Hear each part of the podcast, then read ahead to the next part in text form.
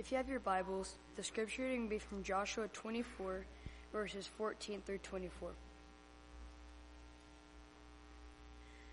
Joshua 24, verses 14 through 24 reads, Now fear the Lord and serve him with all faithfulness. Throw away the gods your ancestors worshipped beyond the Euphrates River in Egypt and serve the Lord. But if serving the Lord seems undesirable to you, then choose for yourselves this day whom you will serve. Whether the gods your ancestors served beyond the Euphrates or the gods of the Amorites in whose land you are living. But as for me and my household, we will serve the Lord. Then the people answered, Far be it from us to forsake the Lord to serve others' gods. It was the Lord our God himself who brought us and our parents up out of Egypt from the land of slavery and performed those great signs before our eyes. He, he protected us on our entire journey and among all the nations through which we traveled. And the Lord drove out before us all the nations, including the Amorites who lived in the land. We too will serve the Lord because he is our God. Joshua said to the people, You are not able to serve the Lord. He is a holy God. He is a jealous God. He will not forgive your rebellion and your sins. If you forsake the Lord and serve foreign gods, he will turn and, be- and bring disaster on you and make an end of you after he has been good to you. But the people said to Joshua, No, we will serve the Lord. Then Joshua said, You are witnesses against yourselves that you have chosen to serve the Lord. Yes, we are witnesses, they replied. Now then, said Joshua, throw away the foreign gods that are among you and yield your hearts to the Lord, the God of Israel. And the people said to Joshua, We will serve the Lord our God and obey him.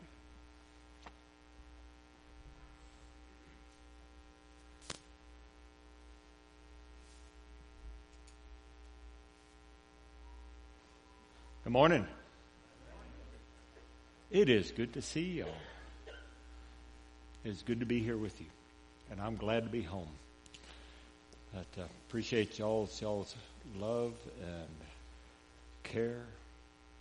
It is so very precious. And uh, before I get carried away, let's uh, let's pray together.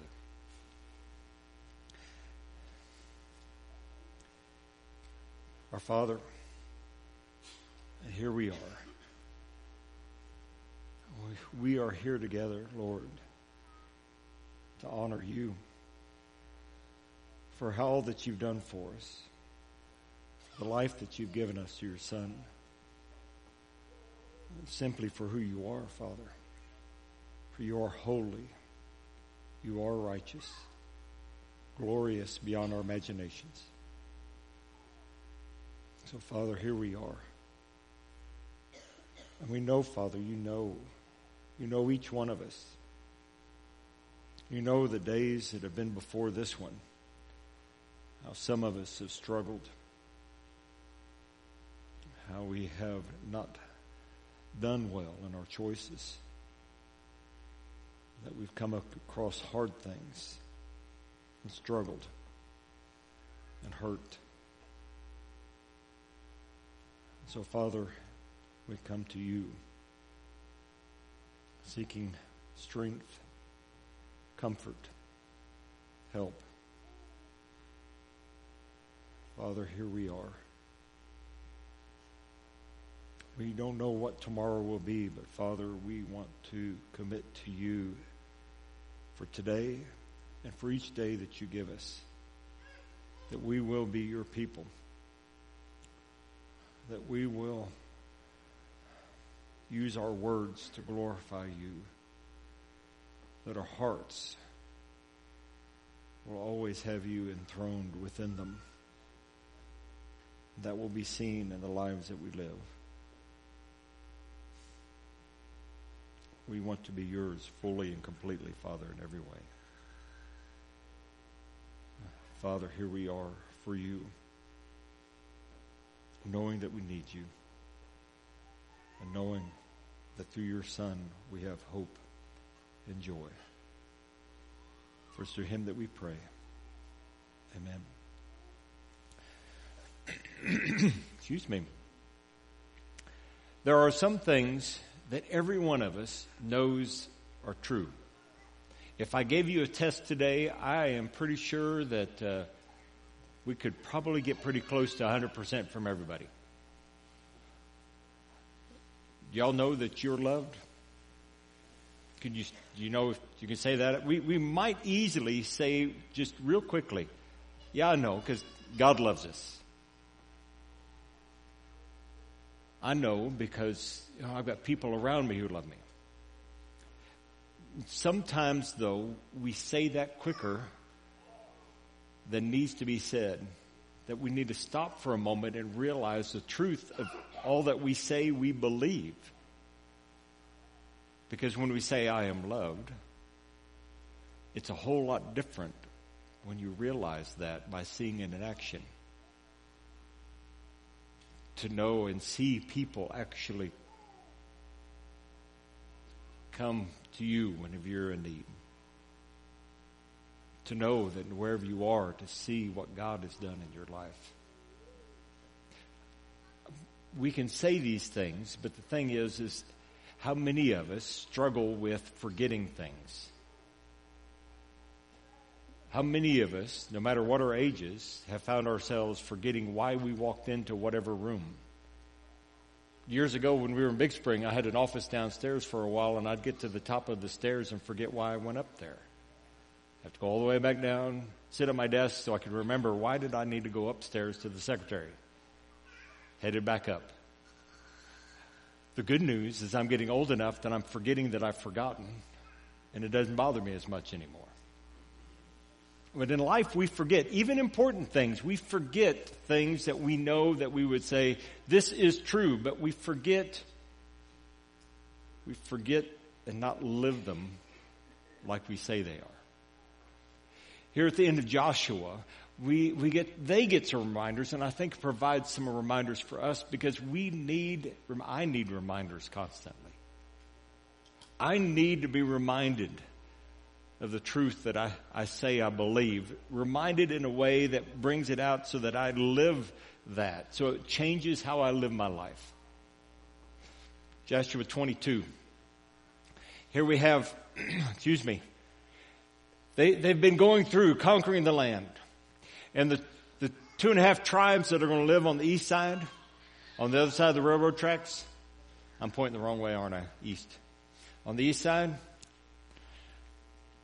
now they've come to a time where Joshua tells them, you've done what you promised. You've helped out your brothers in, here in the, in the battles. You haven't abandoned them. You haven't left. You have stayed true to your promises.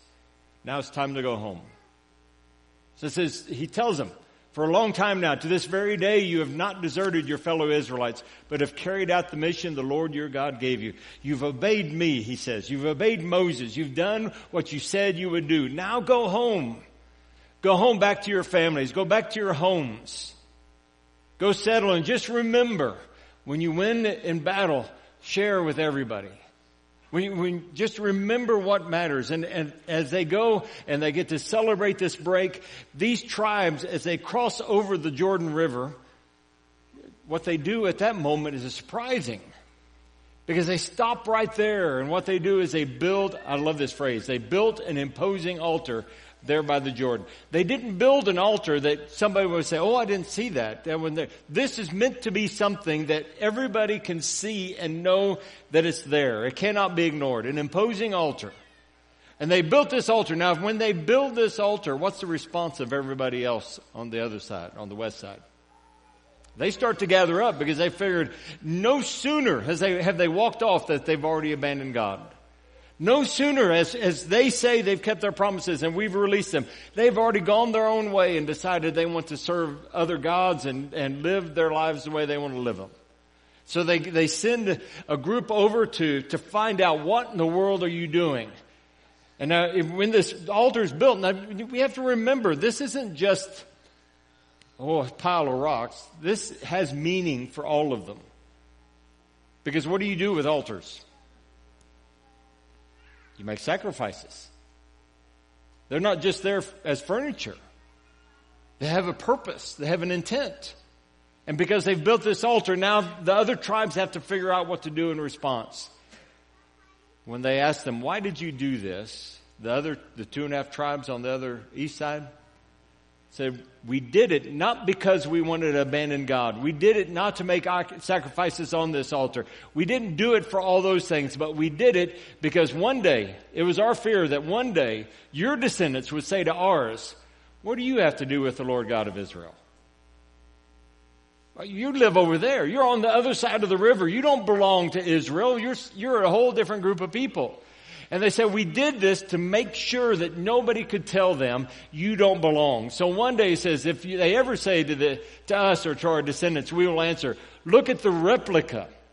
Ah, there's a good word. There's a, a copy of what was intended for God. We made a copy. We made a replica of the Lord's altar, which our ancestors built, not for burnt offerings and sacrifices, but as a witness between us and you, to be able to say, we are God's people as well. That we are all in this together. That when they talk about Israel, they don't just talk about the west side of Jordan, they talk about both sides and they talk about all the tribes. That everybody belongs. Now, when we read this and we hear this story, there's a reminder in there for us as well. The reminder is we are one. Now, in that, it's easy to say, oh, yeah, I know, I know. I know, that's true.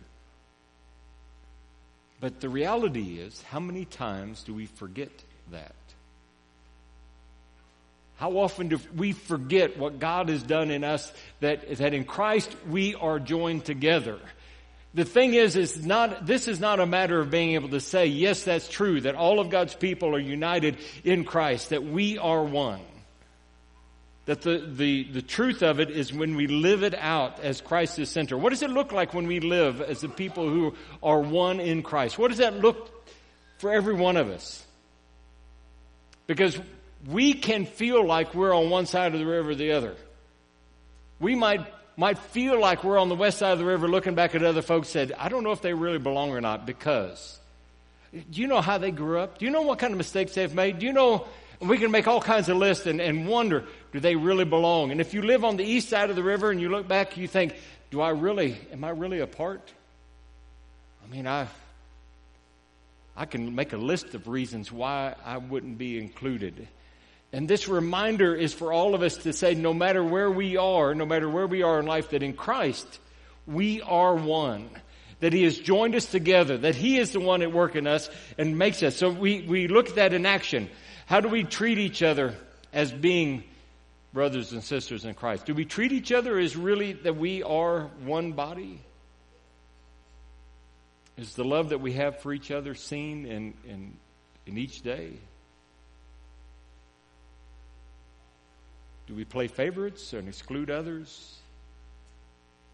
If we're going to say and believe that we are one, it's going to be seen in how we notice each other, how we love each other, how we care for each other. Just the fact of being seen is tremendous. The reminder for us that we are one because of what God has done in us. Chapter 23. Joshua says, I'm, I'm old. He doesn't just say he's old. He says, I'm very old. I was tempted to ask one of the kids, how old is old? But I know what the answer is going to be. Depending on the age, it's going to be 35 or 45 or 50 old. And then a lot of us kind of giggle under our breath saying, ah, you don't know the half of it. But Joshua says, I am very old. And he begins to speak to Israel, these last two chapters. When you, when you come to the end of your life, what kind of things do you want to tell the people around you? What do you want to make sure they know? What do you want them to learn? And Joshua starts to remind them of, of very important things. He, his last words, he says, as he goes through here, he reminds them, God has kept his promises and you've seen how that is. You yourselves have seen everything the Lord your God has done to all the na- these nations for your sake. It was the Lord your God who fought for you. He will drive them out before you and you will take possession of their land. It's the Lord your God promised you.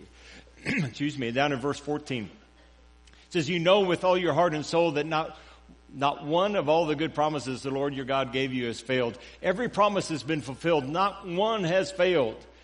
So Joshua, what he does is, is he tell, he reminds them, look what God has done. Remember, you saw when you walked into this land, this wasn't something you could do by yourselves. God kept his promises. God let you defeat Jericho. God is the one that lets you defeat every army that's come against you. God is the one that's given you this land. The reason that you are where you are is because of what God has done. And you see how He's kept His promises. So for them, for them to be able to know that they're going to be able to continue to be and do what God wants to accomplish, what does it mean? Hold on to God. Over and over he'll say that. You are to hold fast to the Lord your God as you have until now. Verse 10, 11. One of you routs a thousand because the Lord your God fights for you. So be very careful to love the Lord your God. 12 and 13. If you turn away and ally yourselves with the survivors of these nations that remain among you, and if you intermarry with them and associate with them, then you will be sure that the Lord your God will no longer drive out these nations before you. The theme all the way through there, do you hear that? Is that God keeps His promises. He's been faithful to them, and for them to continue to be victorious means they have to hold on to God. It's never going to be about their strength. It's never going to be about what they can do. It's always going to be them holding on to God and God keeping His promises. And He says, if you let go of God, you've lost. So as we look at that event there, what do we, what do we learn from it? What do we need to remember as we live our lives? When you wake up tomorrow morning, this would be a good thing to start out your day. God's faithful. God is faithful to His promises. And, we can, we can say, yeah, I know, I know he does. He keeps his promises, but we forget that. We forget that God keeps his promises. This is not a matter of maybe. It's not a matter of, well, I don't know if he will for me or not. It is God is faithful. He keeps his promises to every one of us. And, and he, he, he wants us to remember that. Now he knows how short-sighted we are. He knows how forgetful we are because he wants to make sure that he, he gets into our lives something to remind us over and over again. Remember what he's done. Right here. In the, in this table meant to be here, God has said, uh, has said, I want you to do this every time you get to get together Sunday to remember. We remember what Jesus has done. We remember what He's done for us. And God gives that reminder to us that here we have this table to remember what God has done through His Son in our lives. We don't just gather around it to just to, to talk about something way off away from us. This is something meant to be very personal to us so we can say, I know where I came from. I know what I've done, but God keeps His promises. And because he keeps his promises, he promised that in Christ we can find forgiveness. He promised that in Christ that we find life, eternal life. He promised that in Christ we are transformed and changed from the inside out. We have new hearts and new lives because of what God has done to us, in us, through Jesus Christ. God is faithful. He keeps his promises. And our hope, our hope for each day is to hold on to Him. It's never going to be that I, have got this all figured out. I can do it by myself. If we ever say that, we've, we've lost. But to say, I know what a mess I make of my life by myself, I need God. I need what He does through Jesus. Chapter 24 is probably one that, that all of us have heard over and over again. As Joshua continues his, his reminders to the people of Israel, he says, now look where you're standing right now. In other words, in, in one sense, he's telling them, look where you're standing. Look where you're living. How did you get here? It's God that did this.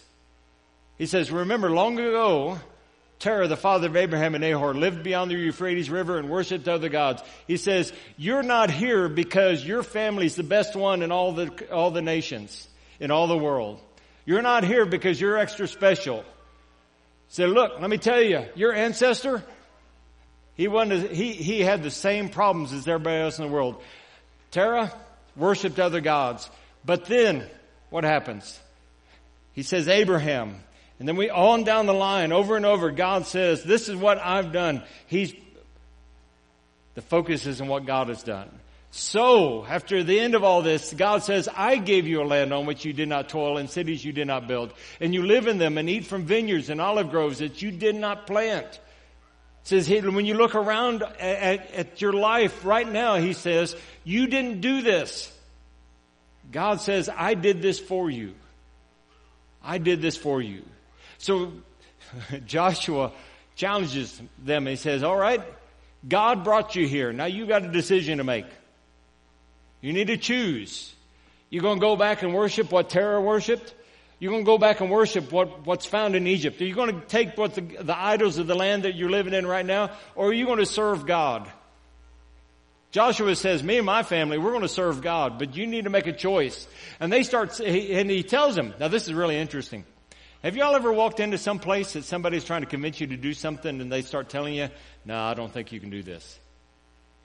Joshua does that. He says, you know, look, if, if you don't like it, don't follow him. All those gods before, don't go to them. And then he says, you're not able to do this. You're, you're, you're just going to turn away. There, why don't you just go back to what you were before? Why don't you go back to these other gods and not anymore? Because you're not going to be able to follow God. He doesn't sound like he's trying to get them to serve God, is he? Oh. There we go. And we have, uh, whenever we think about that, that aspect of things, oh yeah, you need to, you need to. But the reality is, Joshua is saying, you've got a choice to make and it's not easy. It's easier to serve all these other gods and not serve the Lord. That's easier. When you serve God, there's going to be some challenges, but you've got to choose who you're going to serve. And what do they say? We will. We will serve the Lord. So Joshua turns around to them. All right? If you're going to do this, do y'all have a, y'all catch this? They've just been 40 years out in the wilderness because of the mistakes of those before them. They've just come into the promised land and God given them all these victories and all these houses and towns and vineyards. And Joshua has to say, all right, throw away those foreign gods. After all this time, who in the world still has a foreign idol carried around in their knapsack? But Joshua tells them, if you're going to choose, choose. Get rid of the idols. Yield your hearts to God. Serve Him completely. Don't get into this half-heartedly. Don't, don't act like you're going to, worship this idol and then come back to God. It's all or nothing. You've got to give yourself to God completely in every way. And to help them to do that, he takes this large stone and he sets it up near an, uh, under an oak near the holy place of the Lord and says, this stone is a witness that you made this promise. Live what you've promised. Live your choice. And he gives that, that challenge. Choose who you will serve and live it out. Isn't that a great reminder? You chose. Live your choice. When we put on Christ in baptism, we've made a declaration. Lord, I am yours 100%. Live your choice. When we, when we are in Christ, there's not, I'm going to do this and do that. It, it is everything. Our whole lives become His in Jesus Christ. We've said in that moment, I'm letting go of what was. I'm going to be what God wants me, me to be from now on. And it's not a matter of, of saying it. It's not a matter of saying, yes, I serve God. It's how we live it. When we live our lives, do our lives show that we belong to Christ? Is that reflected in the choices that we make? We've made a choice. Live faithfully to the choice you've made.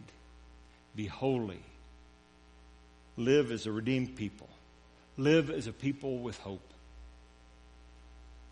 Remember, you chose to be God's. You chose to be His.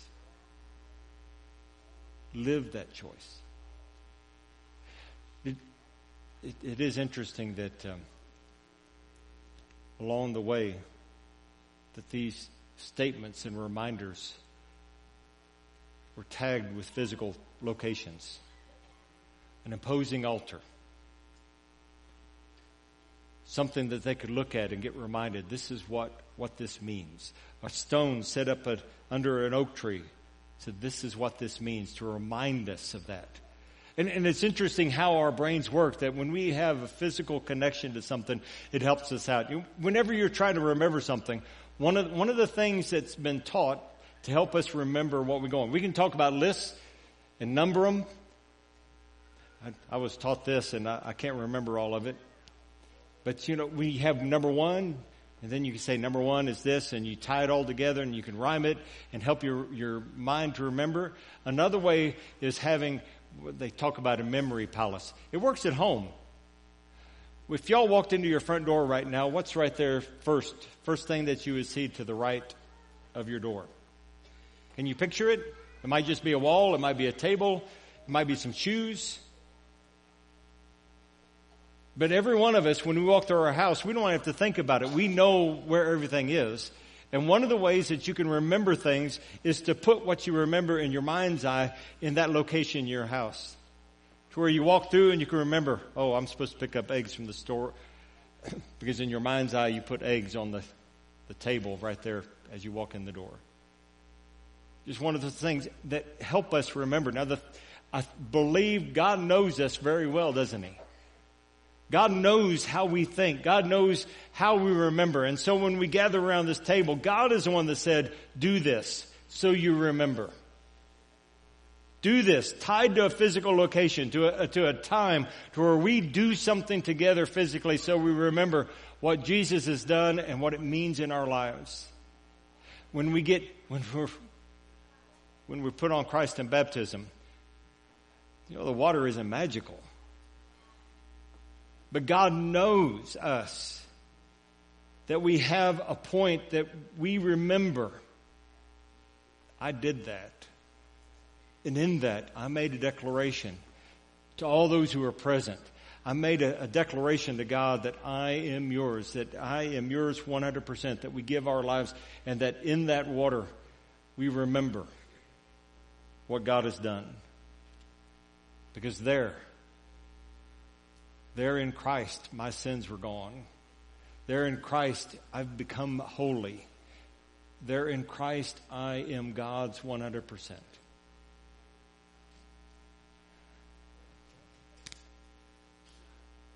What is it that you need to remember today?